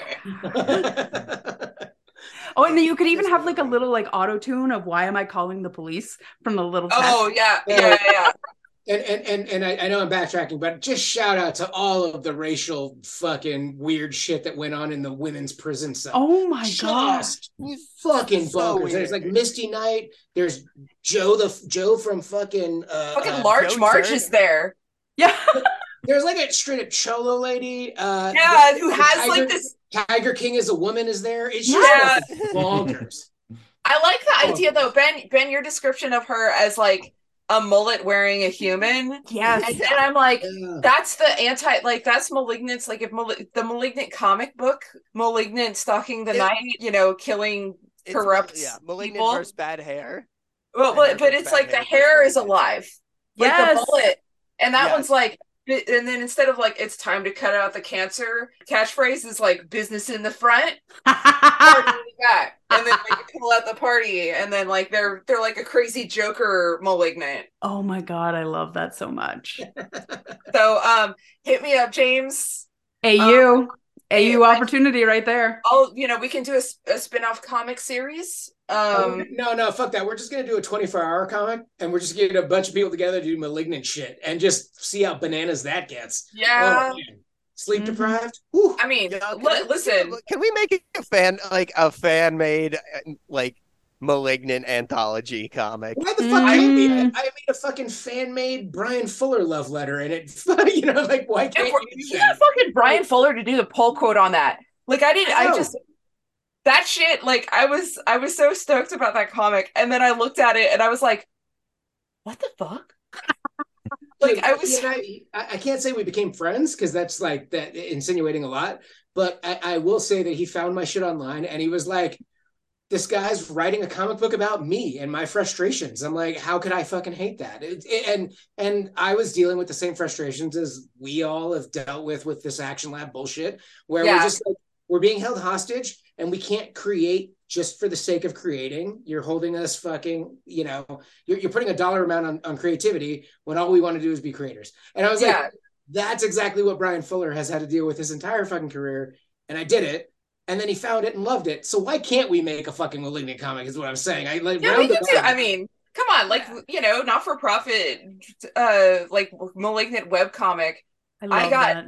I, you know, and I'll pu- pull out like it'll be my time to practice with my brushwork because that go. malignant, I fucking love how like ghost like the malignant is and how like the it's almost like Odilon Redon, like surreal with like this brushy figure with the knife and then like this sleeping woman's face that's like really serene and then like the the fucking awesome like body horse like flesh face in the back Yeah. and you know Yeah. it- like we can we can go artsy with it you know uh, you know move over fucking what's his name the frank miller i'm, I'm coming at you There you Oh, go. yeah, I like that you're like, who's that fucking guy? Who's that guy? Who's oh, that guy? fuck you, Frank doesn't- Miller. Get the fuck out of here. We're coming mean- for you. Oh, yeah he Jesus, does Get- Whatever. he draws good but he is absolutely not based like he is the opposite of based so i'm gonna i'll come at him there was one scene in this movie where where James Wan tried to be artsy, and it's it's when Madison's walking down the stairs and a little kid runs across like the the, the, the downstairs area and it leads her down the pathway. And I'm yeah like, who the fuck was that little kid? What what the fuck was that? Was it That- her? i think that was? Like, that was malignant i think that was like because i because the way that she sort of sees them is separate because so like he was the little. So that was the only time we've seen him separated from her and a little boy. That's Like, what I'm it just saying. There's some there really- are some things here that I feel like they wrote before they figured out what the twist Yeah. was. Yeah, um, the yeah. The reveal of the the like thing on her back with like the crazy like crab claws and i'm going to say this right now this movie is not prepared equipped or interested in talking about real medical conditions like No. let's put that out here No. No, no. you know like there's There's nothing real about this. yeah like this is all fantasy and you know i know that teratomas are, are a real thing and they have happened they're none of them have like crazy claws you know and i think that personally i, f- I feel like the way that they handled Eat electricity uh, yeah like to it, it, control their machines. it was a lot more akira than it was like anything else like you Yeah. know it was it was Yeah. talking about like growths and like s- mental conditions in the same capacity that Akira was, which is incredibly like like tangentially science, at best. science So, fiction. so, yeah. so only because we're on this topic, and I know this would probably be at the end, but how progressive is this movie, or is it just a lot of fucking weird fun? Like, I- like I'm, It's trying to. It's just a lot of weird. I think I'm leaning It's like- towards a lot of weird fun. it's a lot of weird fun. It's it's got its issues. Um, It's but I don't think it's like I don't think it's offensive. Like I don't think that there's anything No, outwardly yeah. No. offensive about it. The race representation gives me pause. Uh, I mean, the, the race representation the- would give me more pause if it wasn't created scene. by, like, if it wasn't written by uh, an Asian man and a black woman and directed Yeah. by an Asian man. Like, it's Yeah. you know, it's it's real weird. The woman with the mullet in that scene is Zoe Bell, who doesn't look like that. So, like, they put a mullet on her and they like gave her makeup because she's Wait, she's Zoe Bell stunt from from Death Proof? yeah, What? yeah, that's Zoe Bell. What? The character's name is Scorpion. whoa, guys, Um, Yeah, Oh no, you broke Dave. They put ugly. Okay. They put ugly makeup and bad mullet on her for that part. So over like. I, I think weirdly, the one it clears the best, I think, is feminist because like it's not afraid to like let its lead female character be a fucking monster. Like she is Yeah. literally. I think you know we we've watched we watched so many like body horror things, and all of the ones by you know these these prominent male directors, all the body horror is always on the men's side. Like Yeah. they're like, oh, what the fuck is happening to my body? Um, with the exception of the brood, um, which is a whole. I was, I was gonna a say, fly. there is That's the a whole there other is the thing. prude, but I don't think that counts for. No. I Um, really, I we did really, get the brood, arguably the least feminist movie we've ever done on this. I need a body horror version of Super Mario Brothers the movie and have you voice Mario, Jeremy. Oh, what's happening with my body? I'm getting real big. It's a growing with these mushrooms. Why I the fuck? like, Oh. body horror. When I eat the body mushrooms, horror I Okay, get big. Okay. Why Is that so new? much? Mario movie? proposal then we need to do like uh jeremy voicing like an animated horror movie of Wow. t kingfisher's um uh what moves the dead I throw the But with- fireballs, but I feel like I'm on the fire inside. Definitely I with some there Mario of, like, little overtones. shorts that need to happen, like just thirty second snippets of you doing voiceover for anime Jeremy as some weird quasi Italian guy. It sounds amazeballs to me. I mean, As Uh, long as I can be Russian, I would like to be Russian. on the Yes. subject of uh, racial and cultural uh, uh, Appropriation? appropriation and, and fucking I love we didn't even get to the ending of the movie. We're just like, all right, we cleared the police station. We're seen. We're good here. i mean honestly There ain't nothing really worth talking to. All right, here's the ending. They go to the hospital. Malignant tries to kill the sister and the bio mom. Uh, Madison turns it around with psychic mind battles and defeats Cassandra Nova, and we set up our presumable s- more Okay, okay, okay. okay. sequel. On the Okay. not so feminist side of things, she does turn shit around, but because she realizes, because her sister tells her that Malignant killed her babies. Yeah, yeah, yeah. That's, yeah that's why she's been miscarrying, and that's why she's able to get super strong and be like, oh, he can fuck with my body. Well, it's my fucking body. So let me just be fucking super strong and, and kick his ass, lock him up, gonna kill my babies and make me miscarry. Come on. Yeah, I was gonna say, uh, yeah. Well, I was because because we were talking about body horror and and female body horror, and a lot of it is around fertility and Mhm. pregnancy and stuff like that. Like, uh, you know, uh, most of the female body horror that you see in in horror movies is that, like, you know, like think Alien Resurrection too, like or Mhm. or Prometheus.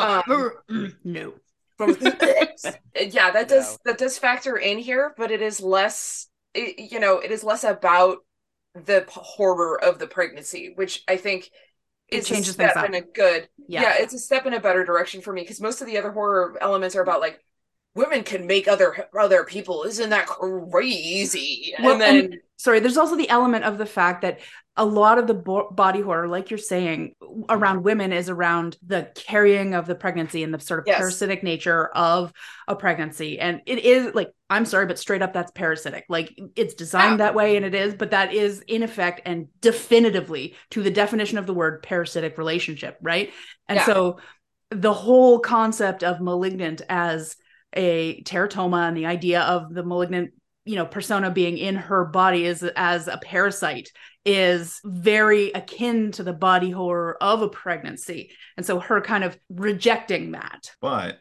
let me put this out Yes. here. Instead of it being about the uh, the body horror of the you know parasite that is the child, it's the body horror of the parasite that is the family, that is your brother, yes that is your male relative. yeah. You know, deciding gonna say something. deciding what to do with your body. yeah. Well, I, I was going to say that just at the end of this movie, and, and I know, like, again, I'm jumping all over the, the, the timeline here, but like, there's that like static, the, the lights going out thing, and then it cuts to a really shitty ending. The, the ending of this movie is just fucking garbage, and I think that's what why we we stuck with the the, the gun battle, right? Mhm. But yeah. but like if you were to write or or or create a sequel to malignant malignant 2 right? What would it be? Would the body horror then be her able to carry a pregnancy to term and not knowing whether that is gabriel or a part of gabriel or something like that? And maybe he's talking to her and being like you know that i am your baby blah blah blah. And then it's like she's fucked either way right? Does she carry this baby to term or not knowing that she's got this thing going. But I, I feel like that would be a, that would revert the back to the trope of Mhm. like the evil baby, the evil pregnancy. I feel like if we wanted to really go something somewhere that is not so tropey, it would be more about body autonomy and identity, maybe like her also you know now that she is she has sort of control over this you know it is i mean i, I really like the idea of going in a superhero route and then Yeah, it's you know the century. and i see backwards it going in Paris. I see Yeah. it going a different way, actually. I, I am with you completely on the body autonomy thing, and I think that's sort of from my from my impression that was the direction that they kind of wanted us to look.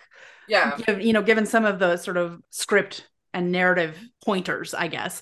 But Yeah. for me, an interesting uh, sequel to this would be the, the the identity exploration and that kind of thing, and the body auto- autonomy. But then maybe um, Emily going to the dark side. Emily kind of joining malignant and you know whether or not she does ultimately come back to sydney or not it would be interesting to see if her connection to gabriel or malignant or whatever uh could like bring out that rage in her. Well, I, f- I feel like the the logical progression, if we're going like a superhero route with this, would be for her for Emily to kind of accept Gabriel instead of cut him off, yeah. And then you know, and and be able to sort of work with him, and you know, maybe maybe this next chapter of the story is her trying to kind of figure out how to to to heal herself. yeah incorporate Um, him into it yeah Yeah, and then So, that so is that by genre? Is that a horror movie or is it more of a superhero trope? Because mine only works if it's a David Cron-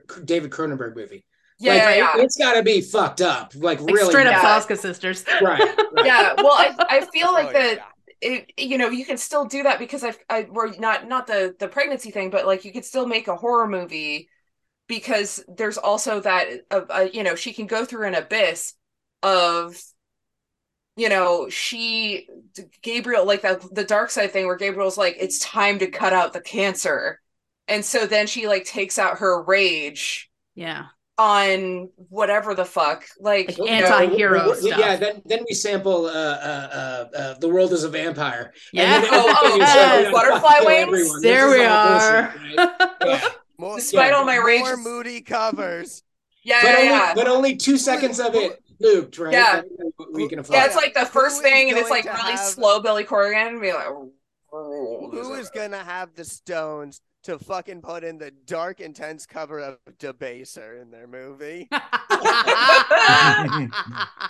um, we're out there, we're waiting for you. You're the hero. yeah, yeah, yeah. It seems like the five of us on this call are ready for that right fucking now. Yeah, yeah, That's- yeah. That's where we're at. Take Yeah. my money.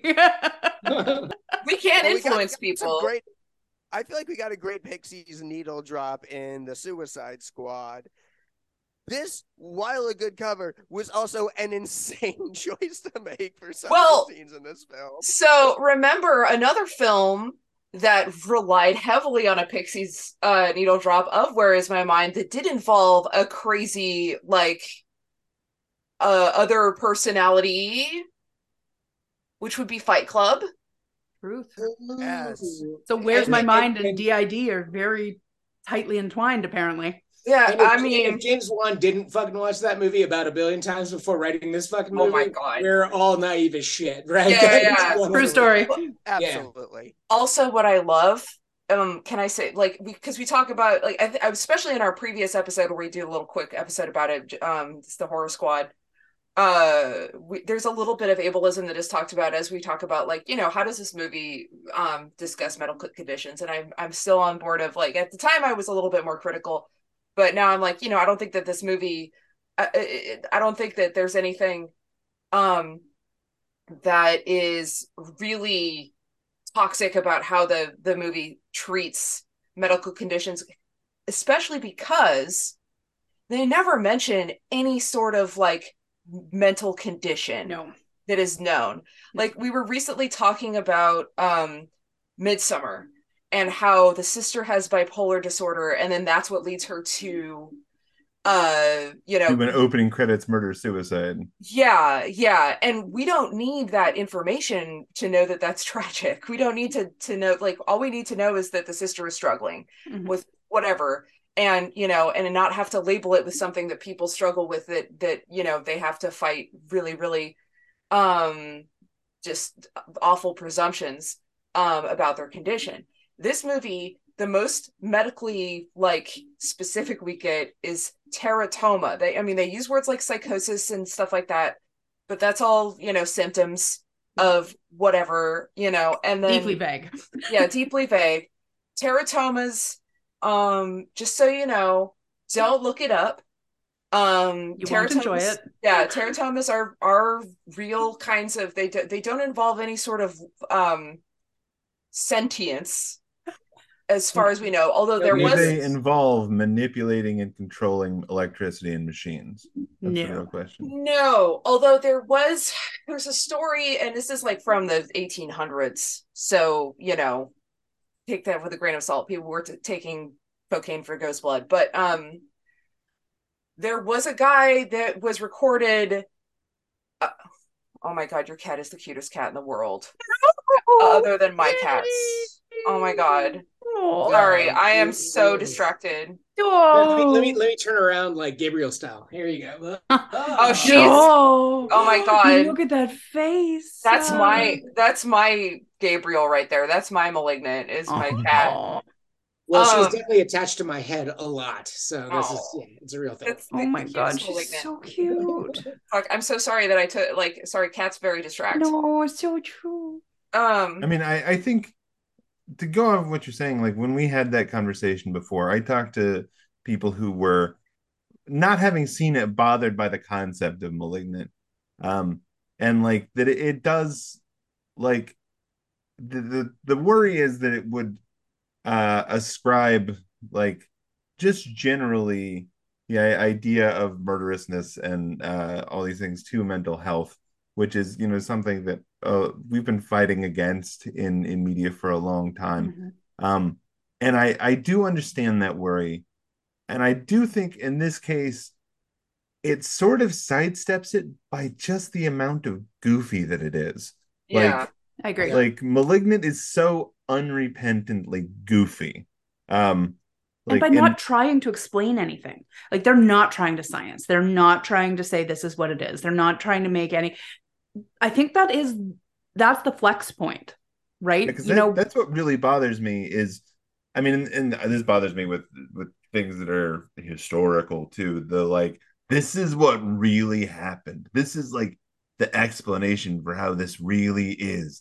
Like fucking what is it identity with john cusack that has like the whole like oh these people who are fighting at this motel are actually in the mind of a serial killer Mm. and these are his different impulses that i was just like oh my god i, I want a so movie much. where twists are delivered with that exact tone. like Like I want little Haley Joel Osment to just go to Bruce Willis like, "You were dead the whole time." Well, that is that is kind what of up, the Luke way. Skywalker? I'm your dad. no, no, you That gotta is- be on your daddy. Humans are allergic to water.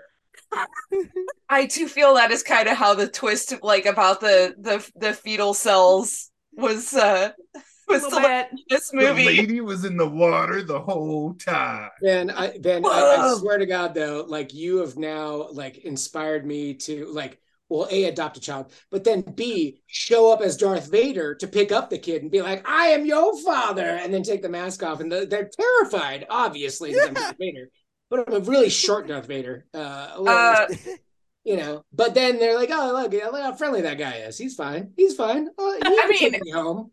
Honestly, Yeah. if you showed up right now uh, to adopt a kid with the cat and the glasses and the cable knit sweater, Right? I mean, I Also, feel like, that would sell. like, eh, Oh, this is my normal foster mode, Emily. system. oh, that's This is- beautiful. This is fifty. Okay, Yeah. this is what this looks I like. I'm 40 I'm here and for I'm it. already there, Yeah. like for real. Um, Somebody who's ready to have somebody knock at your cabin. Wait, I'm gonna change. I don't know my- how I I'm feel about that turn my- of phrase. right? You can call me a Kekoa Shaw, and you can uh, you can knock at my cabin door anytime. I mean- Oh, my dad was like none of that. yeah, and I'm out. yeah. God. Okay, so so yeah, I think this movie's feminist. Um, you know, in and it's but it's not uh, like i i this movie is not interested in being um it like this is not an A24 like elevated horror anything. Like No. this movie, I will say, is kind of like the the the girl version of Evil Dead, but also like you know y- where Ash Ketchum is, you know, has instead of a evil hand, you know, it's an evil face, and instead of a fucking you know instead of Chainsaw, zombies. it's the trophy, right? Yeah, no, no Yeah, chainsaws, yeah, just yeah. trophy. Yeah. Um, but like for real though, like the the the fun Sam Raimi-ness is here. Yeah. Like this is this is so much more fun than like you know, I know Sam Raimi did Drag Me to Hell, and I have a lot of things to say about that movie, but there's a lot of there's there was some fun in that movie, and this movie did the same amount of fun without like just getting super racist Yes. you know um even though again like there was some dodgy racial representation in it but you know knowing that what we do about the writers you know like there was there was some there was some oversight there um and the fact that i feel like it is a little bit self-aware in that cartooniness Mhm. um and especially how like all fucking csi like early 2000s csi the all of the like everybody's so quirky you know they're all cartoon characters in the cop Yeah. in the precinct This movie feels like a 90 minute significant eye contact. Like, I see you. Yeah. I, Do- I do- see Do you you. feel like James Wan understood what he was doing the entire time? Because I understand that maybe in the process that Yes. he, he was making shit up, but he was like, "I'm making a '90s movie right now, and mm-hmm. we're gonna do Oh it." no, this is Yeah. like, this is He understood the assignment. James Wan entering his drunk with power era. With everything, every, I, I'm not saying everything was the product of a strictly sane mind, but everything was the part was the product of an intentional mind. Mhm. I, I absolutely feel like this movie is James Wan cashing in on everything that he had done the like past 20 years before this that had made Oh, people yeah. money. Yeah. He's like, this is yeah. the grab bag. James Wan is like, Yeah. yeah, I'm gonna This make this craziest, the craziest horror movie you've ever seen, and I'm gonna like do all this batshit This is stuff, and I'm not gonna have a star in it, and it's, it's gonna be And you're going to like it anyway. So fuck all y'all. We Not- didn't have Patrick Wilson in this movie. Can we fucking just talk about how there was no Patrick Wilson in a James Wan movie? So, Holy so, shit. so, do we know? I, I haven't looked it up. Uh, I was too busy uh, uh, absorbing the content. But do we know how well this movie did at the box office? Was there a box office? I don't think it actually came out in the box office because yeah i think it was direct like, to streaming It was It- okay. Yeah, very Yeah. hard Okay. to tell. It was like I think it did get like a like some kind of release. Like it doesn't seem like it made a ton, but like yeah, it was a big streaming. Well, it Well, it they was had- one they- of the they first had to like just day and it date on in- HBO Max things. yeah I remember yeah. it didn't have like a very big marketing life either. Like I don't feel like it got like big splashy trailers and a big promo campaign. It was like if I recall, got it a was lot it was of, like, suddenly just word kind of of Word of mouth. mouth. Yeah. Yeah. I mean, like Yeah. honestly, like I think that you need to at least um uh, show it in five theaters so that MTV Music or uh, yeah Movie Awards can be like Kekoa Shaw's the most fuckable character of all time. so like to be in that category, you have to be in five screens, right? Like that was You've the heard deal. of Oscar bait. Get ready for Teen Choice Award bait. yeah, that's right. Does That- MTV that- even do that anymore though? I don't even know. I, I'm fucking fifty. I just told you I'm fifty. I don't know what goes on in the world anymore. I've Fine, I the love fucking Nickel- fine, the Nickelodeon Kids Choice Awards. Is that even happening?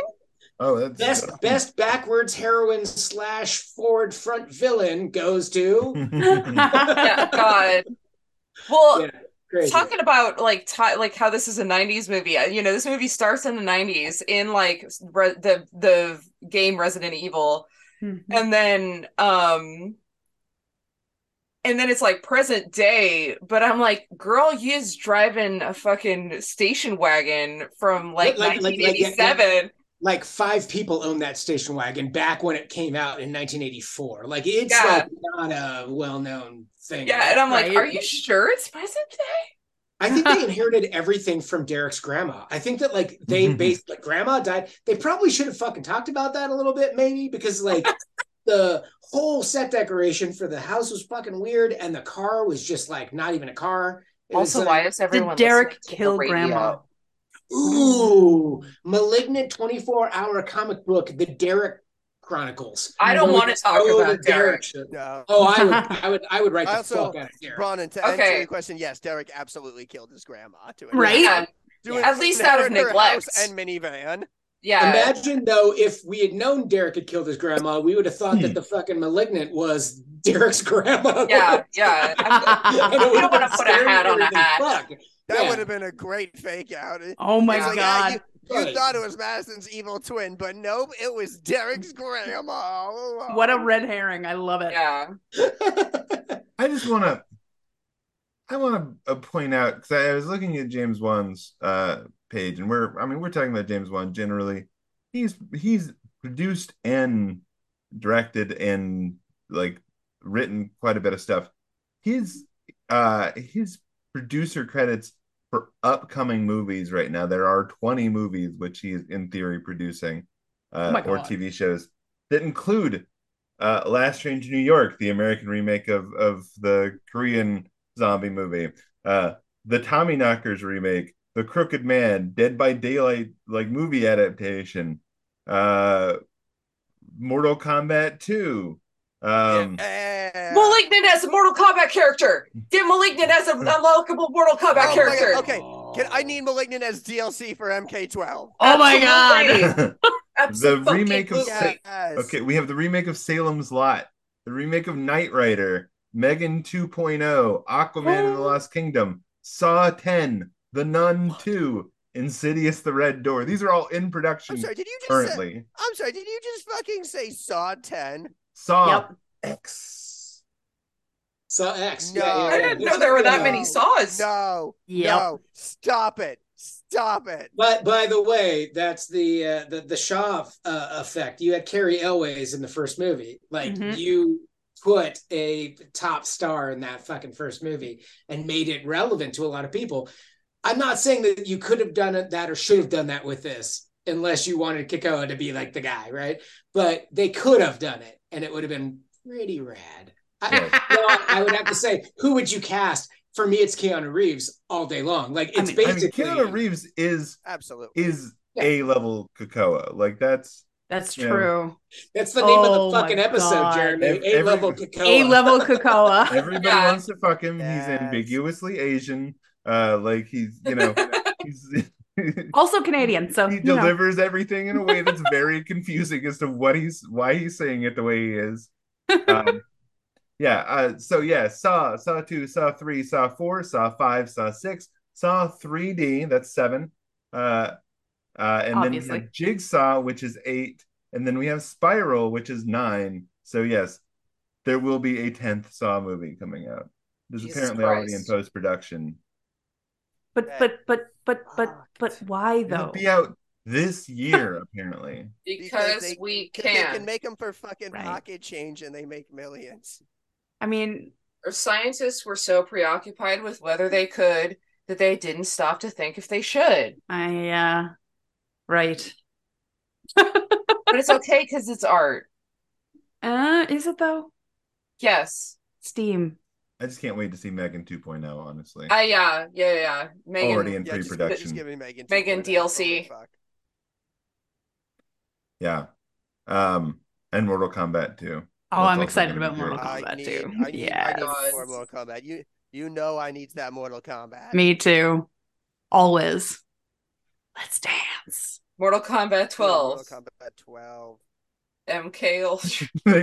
I- I- but when they when they bring Malignant into Mortal Kombat, and then when Scorpion shows up, it needs to be Zoe Bell from this movie instead Okay. of Scorpion. Oh yeah. Okay, so no, okay, so what we're saying now then, though, if I can sum up, is that we have three contiguous universes right now. We have Mortal Kombat, Malignant, and Fast and Furious. That's So does that mean that we can bring the family into Mortal Kombat? Oh, it's all about family. You remember Liu Kang and his bro? Exactly. I feel, like the prob- I feel like Um, the problem with putting Fast and Furious into Mortal Kombat is you have to deal with Vin Diesel's demand Hmm. that it's actually impossible for Dom Toretto to ever lose. Um, Oh, can't lose a fight to Goro. uh, from from Malignant, and uh, this is Madison at the end of this movie. She says, "I've yearned for a blood connection my entire life, yet all along it was right in front of me. We may not be blood, but we're family." And I was like, "What the fuck are we talking about here? Uh, this is a Dom Toretto fucking Yeah. Yep. I One thousand percent. So goddamn hard at that line. No, oh, it's so good, dude. It was amazing. Uh, like, oh, anyone that uses yet all along in a fucking monologue, I'm Right? like, fuck you. Incredible. Good for you. Yet That's all great. along. Done. And I'm done. Done. Yeah. The only appropriate, the only time it's actually appropriate to use like yet all along is when you're dramatically revealing to someone that you know they've betrayed you in some way.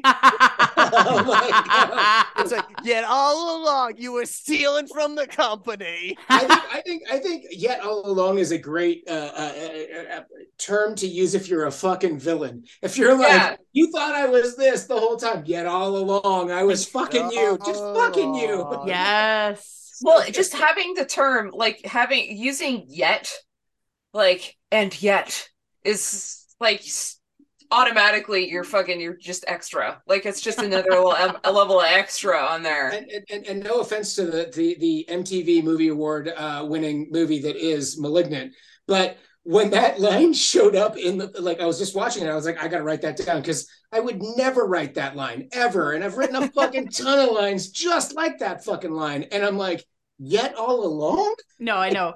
There's there's What one thing that you know says that. you could probably you could probably sneak away with and all along or and yet. But You yet were right in all front along. of me the whole time. Right. Yeah. okay. Now we're just throwing hands.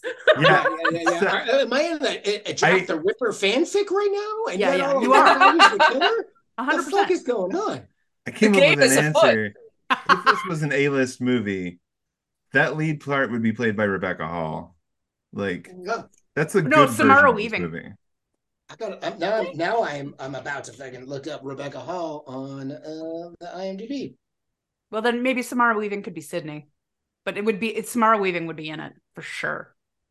Yeah, Rebecca Hall was in uh Resurrection last year, which was the oh, and The Night House, two of which were the creepiest fucking movies I've I've ever seen.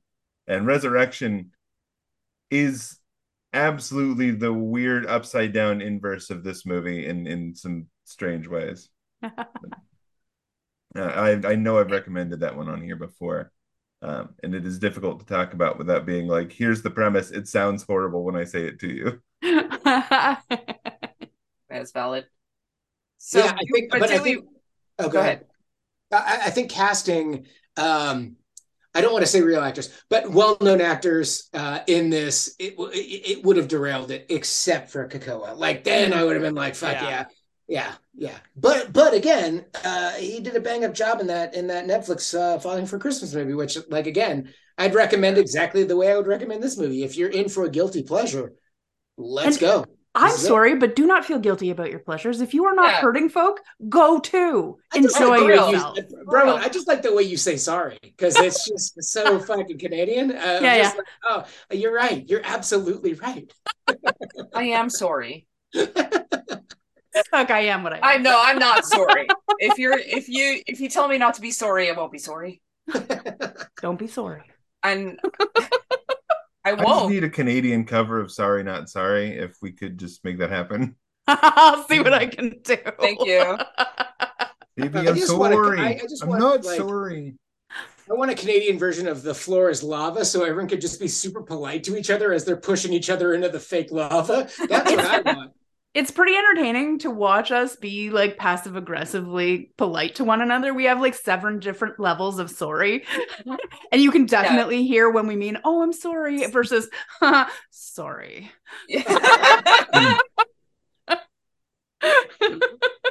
The funniest thing to me is when there's a couple of narrative podcasts that I've listened to that are set in Washington or Oregon, and it becomes very clear the first time somebody has to apologize on tape that like those people Oh. are not from Oregon or Washington. Oh, They're yeah. Canadian. But you know what? Everything you watch is filmed in Canada. You know that, right? Everything. Like bar none, it's all Canada. Most of it. I mean, like I remember when the X Files went to Los Angeles, and I was really sad yeah, yeah. because it was in um Because it's not the same. yeah, I was in the other one, the opposite of Los Angeles, whatever the fuck that's called. So, Um, I- That's the British Columbia. Vancouver. Vancouver. Thank you. So, so Ben, Hollywood what would North. you want out of a sequel for *Malignant*? If you could write *Malignant* two, what would your *Malignant* be? Since I think that you're the most passionate about this this friggin' movie, I, man. I think it has to be. I mean, just given where it is, I think it has to be some sort of like Madison. You know, sisters in trouble. And to where Madison needs to like use malignant against like villains, like something. But it's like almost. l- It kind of just be a Venom movie without It's a the Venom monster movie. fighting. Oh Okay, yeah, yeah, yeah, yeah, yeah, yeah. yeah, It's like yeah. malignant, lethal protector. It's definitely a Venom movie. It's a thousand Oh my percent. god. like I, I like Lethal that they go on vacation after all this. But like they're like, oh, let's go to Mexico, and then like bad shit happens, and then Malignant needs to save them. And somehow mean- there's a crossover with Spider-Man, and now we have a fourth universe. Fair, fair. At some I mean, for point, me, malignant. And now some- that if it's in Marvel, then it's Disney owned, and then it can be part of Kingdom Hearts. all right, Ah. here's what you Boy, do. but Jeremy, you were saying something there. What Here's were you what you saying? do. Yes. Uh, I was gonna say for me, the the sequel to this, you gotta do like I'm I'm I'm in with sort of the superhero idea of her like trying to tap into his strength and the the you know weird powers he has to like do some sort of good and you know to think she's in control, but ultimately like there just comes a point where uh she does something and uh then realizes that like he is manipulating her senses again without her realizing it and has made her do something horrible instead of the you know heroic thing she's trying to do and then it becomes a you know sort of them her her trying to you know run away fight a manhunt whatever while you know her whole her whole shit's being manipulated and he's trying to take over and whatever else i, I just Yeah. like the idea of her like the the scene that they play in the flashback of her like holding the knife over the cake, getting ready to like cut a piece, and then like it changing and her realizing that she's like standing over her pregnant mother. Like that's the most horrifying bit in this movie to me is like Yeah. like oh she actually Yeah. can't trust what she's seeing. Okay, Um, and that is a scary, scary thing because I got to tell you, one of the things I wrote down through this, from like a legitimately scary thing, not from a this is an awesome movie and I'm really enjoying myself perspective, but from legitimately scary was how disorientingly familiar some of the whole like dissociative I have a evil teratoma twin stuck in my head perceptive stuff was to me having a migraine. Like, oh yeah, yeah, I mean, I, I think like that's that's one of the same scenes that got me in uh in fucking Babadook, in which case the like the bad thing acting on her at that point is just like not sleeping. And like I've been there.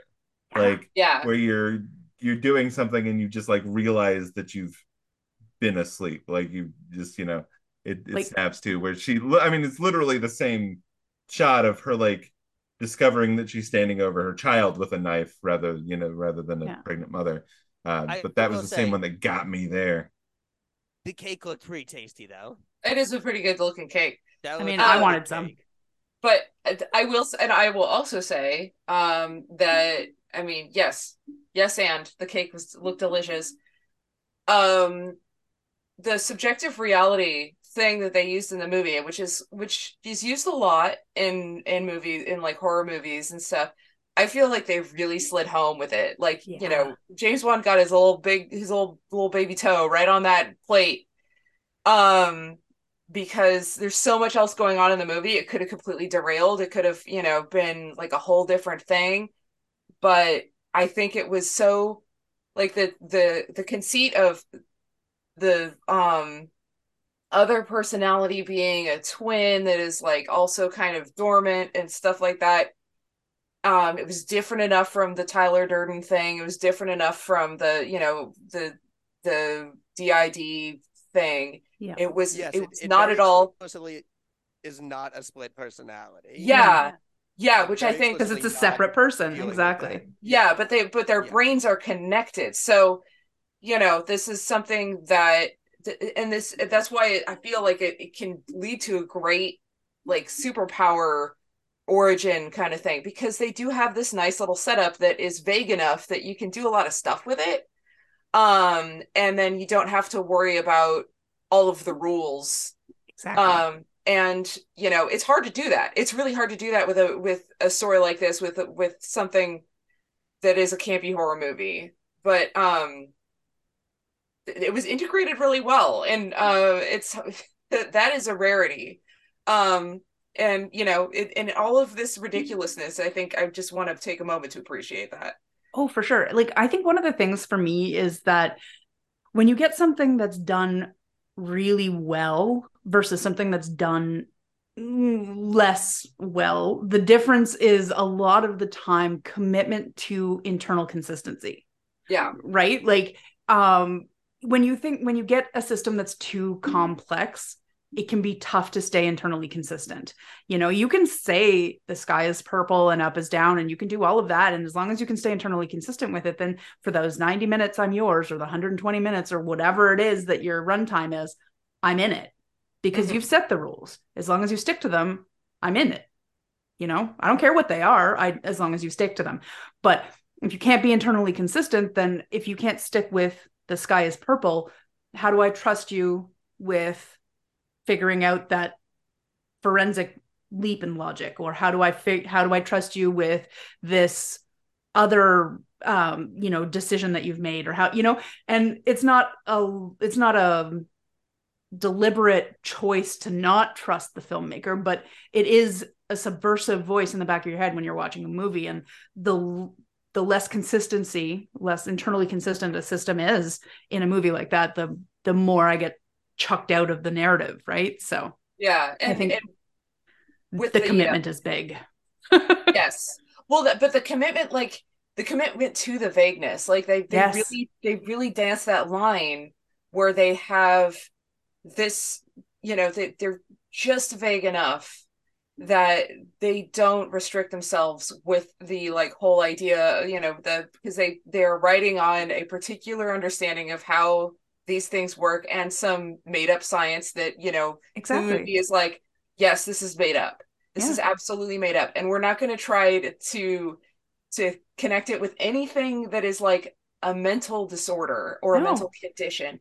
You know, we're we're gonna the movie's fucking called *Malignant*. It's about cutting out the cancer, and it's about calling you know. And I think that I think that that's where the the most of the um the concern came from because it was like let's cut out the cancer in terms of like let's you know people considered from like from the outside without seeing the movie, you can easily see that Yeah. the idea is that there's a, a, a, a there's possibly a DID thing and you have to cut it out. You know, you have an issue, you have to cut it out. And the the issue in this movie is that they tried to cut it out. Um and th- that was the wrong It decision. was the wrong choice. Yeah. um and it wasn't that it was a it was a disorder or whatever but they treated it as such Yeah. whereas you know um and like they also don't make a big ass deal about her powers either like they no. it is just like well this is fucked up and then she she suddenly realizes like oh well i you know if if this motherfucker is in my brain and i could do this the whole time then so could i and then you know it wraps it up in a little bow Yeah. Hadouken.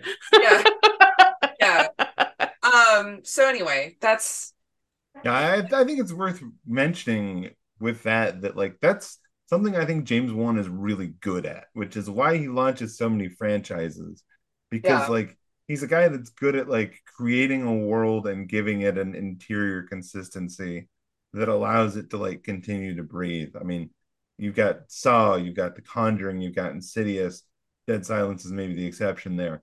Uh, but you know, you've got then Annabelle and Malignant and Megan, all of these things like really like get a concept in and just really like nail it. And uh, you know, then that allows them to just continue to expand from there for God, fuck 10 Saw movies. yeah but they Well, don't And, and, and I think Yeah, that the- yeah, it, it- what you say is absolutely true, and and and what uh, James Wan has done over his entire career is set trends. And Mhm. while this movie is fucking bonkers bananas, and uh, I, I I can't recommend it to half my friends, uh, it, it did launch uh, a bunch of fuck you horror that came out afterwards, uh, like Barbarian, uh, X, uh, you know, things like that that are like contrary to what what is going on in in in uh, modern horror, and yet has tropes into everything that you've ever known about anything in horror. Right, Ben, you got something? Go. Well, I think just part of what makes a James Wan movie always feel like a James Wan movie is distinctive is especially with the first Saw movie, with Malignant, with you know some of the stuff in Aquaman. There's almost like a childlike glee that he brings to any to like what he works on. Like there's for as dark as the movies are, there's so much like almost innocent joy That is that's exactly the that's word. Clearly Oh, Yeah. them. yeah there is there is just a an uh, like this incredible investment and joy like you're just having fun with the genre Yeah. dude commits. Yeah. He Yeah. does. And I I admire that commitment wholeheartedly and I enjoy watching it. yeah Well, and as creators, we all know that we have to stand by our work, right?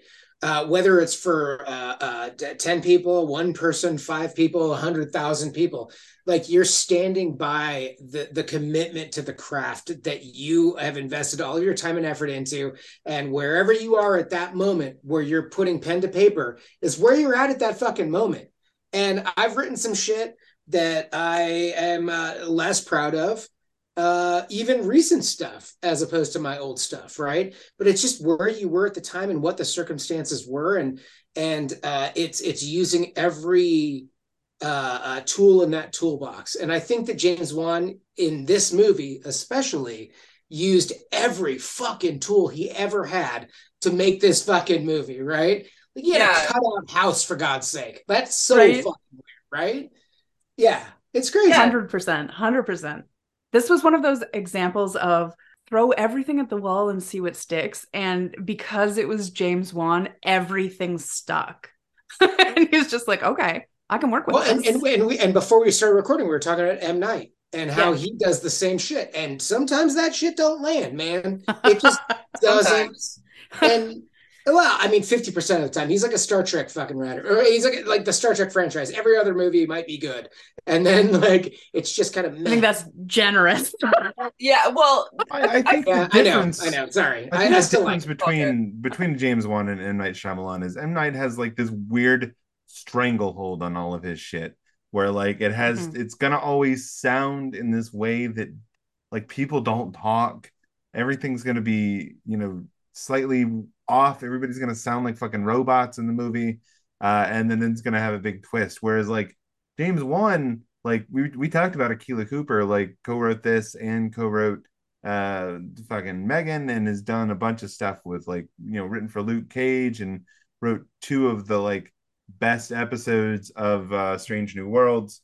Um so like he brings in other people and like he's got his whole production company Atomic Monster which is like making a lot of stuff and it's like weird big cool interesting stuff and uh, I think that's like what sets him apart is like you know you you also have you know M. Night Shyamalan for me not to bring in somebody who we could do a whole other podcast about but is a lot like Tyler Perry in that like he really has this like set idea of what he's going to do and regardless of who else he brings on to help him with stuff he's going to get the final like edit of it he's going to write that shit until it doesn't read like real humans anymore um and you know it's it, i think it's very obvious that like everybody working on this movie and megan and other stuff like the people sound interesting and real in some cases not if not real fun um Mm-hmm. you know in the way that you know is, is rewarding and fun to watch in a way that fucking M Night Shyamalan stuff is not and the Well, knock at the cabin was and- not And I, I think, Bron, when you said it, like that James Wan attacks this movie and almost every movie he does with this, like, it might have been Emily, a, a- a childhood, like, or a childlike, like, uh, uh, imagination. And I think that when uh, M. Night came on the scene, everyone was like, this is the next fucking Spielberg. Who is Yeah. another guy that does that young, you know, youthful, like he just did it with the Fabelmans. It's the same shit, right? It's it's that like youthful perspective on really fucked up topics, right? Yeah. And I think Wan does it really well. I think M. Night uh, started out of the gate doing that, and then he lost his way in the whole "I've got to have the M. Night twist," and then it was just like, well, how do I make this different than everything else I've ever done? And then it just sometimes doesn't fucking stick the landing, right? Well, Yeah. Sometimes to me, like it, it's almost like the difference between individualism and the it takes a village concept, right? Like with M Night, like the Village, the M. Night movie, or the Village, like, um, almost, but no. Uh, but like M Night is, is is almost taking like an individualism approach to to storytelling and like where like Jeremy was saying he almost has to take a stranglehold on it right like it's got to have that stamp of approval on every element so that it screams M Night Shyamalan through the whole movie and they all do like love it or hate it they all have that same sensation when you're watching the movie right Pain. Whereas with a James Wan movie, it's the more of it takes a village where he cultivates this um, kind of community around himself. So like the co-writers and the production team and the whole bit so that everybody who surrounds him and who works on the piece is on the same page. So you can pull all of this expertise and all of this interesting perspective and make use of it. And I think that brings that joy and that energy to a production like something like this that makes it so bananas because you have so many people who can say, okay, yeah, that's a great, but what if we did this and dialed it to 11? and in in in in retrospect, I guess the second time watching it, I can't say that it's a very good movie. It's a very fucking enjoyable movie. Yes. that's yes, for sure. Yes, that's Like, it. And there are excellent elements. Yep. Like the cinematography is top notch. The physical Yeah. acting is top notch. Yep. Yeah, I think the casting was spectacular. I think whoever did was the casting director did a really, really excellent job getting a group of people together who would work well together and who would be on the same level and who would be the background for the story and spectacle that Uh, was rate, this movie. Rate, Yeah. uh, rate the actor and also the character Kekoa Shaw. Yeah, exactly.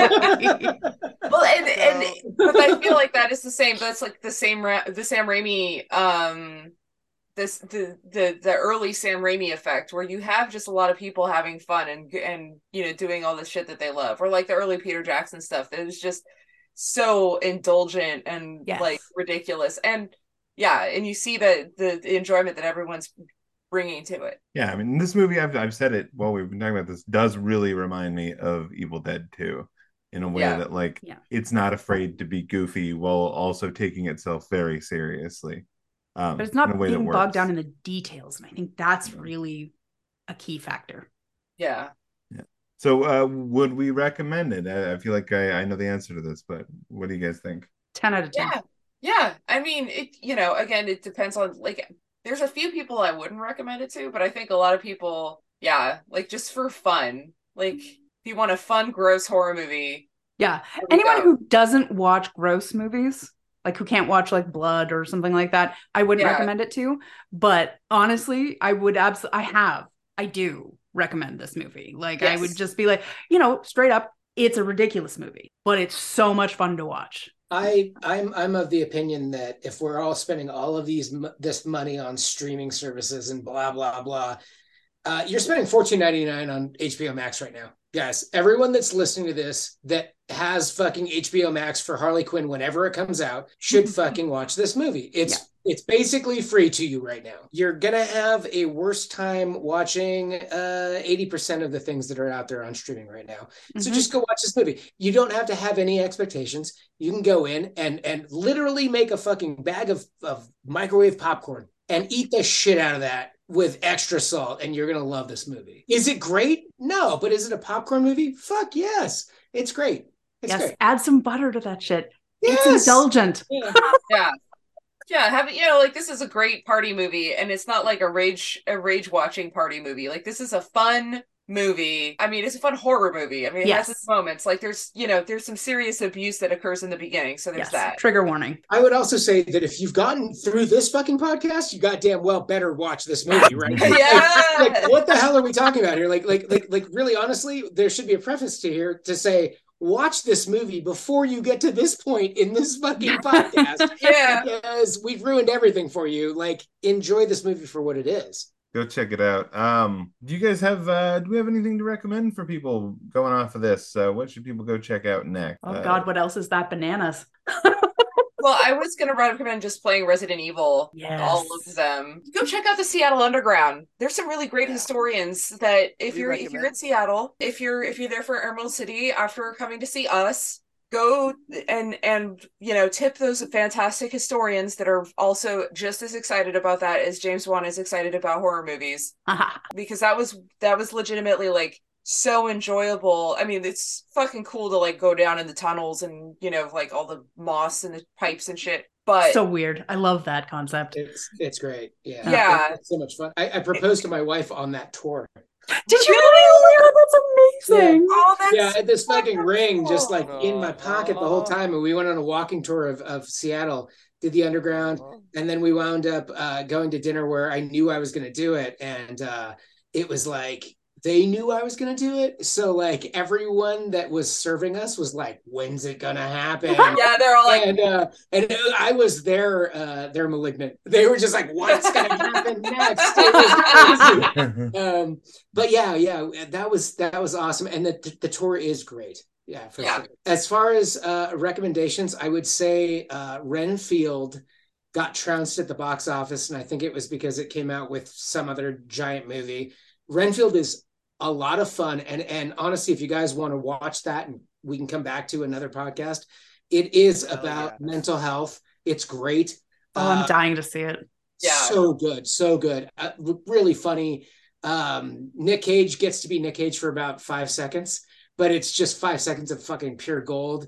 Um, that's great. And then uh, I, I- I can't help but be a, a, a shill and be like, uh, check out Banshees from Scout, which is my next horror book. Do it's it. about female empowerment. It's it, it's it, it really is about uh victims getting uh, uh or, or victims of a serial killer and the serial killer getting that comeuppance but in a very very different fucking way than you've ever seen before so Nice. that that Oh, i'm cool. really really proud of um but yeah that that's it ben recommendations You know what?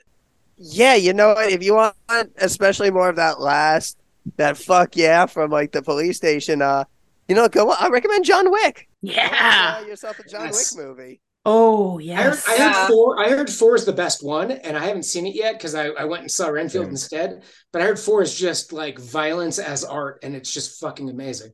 I need to see it. Yeah, I do We have a should go together. recommendation. We should figure that one out, Ben. We should go and just like you know do, Hell do that. Be amazing. Hell yes, that'd be awesome.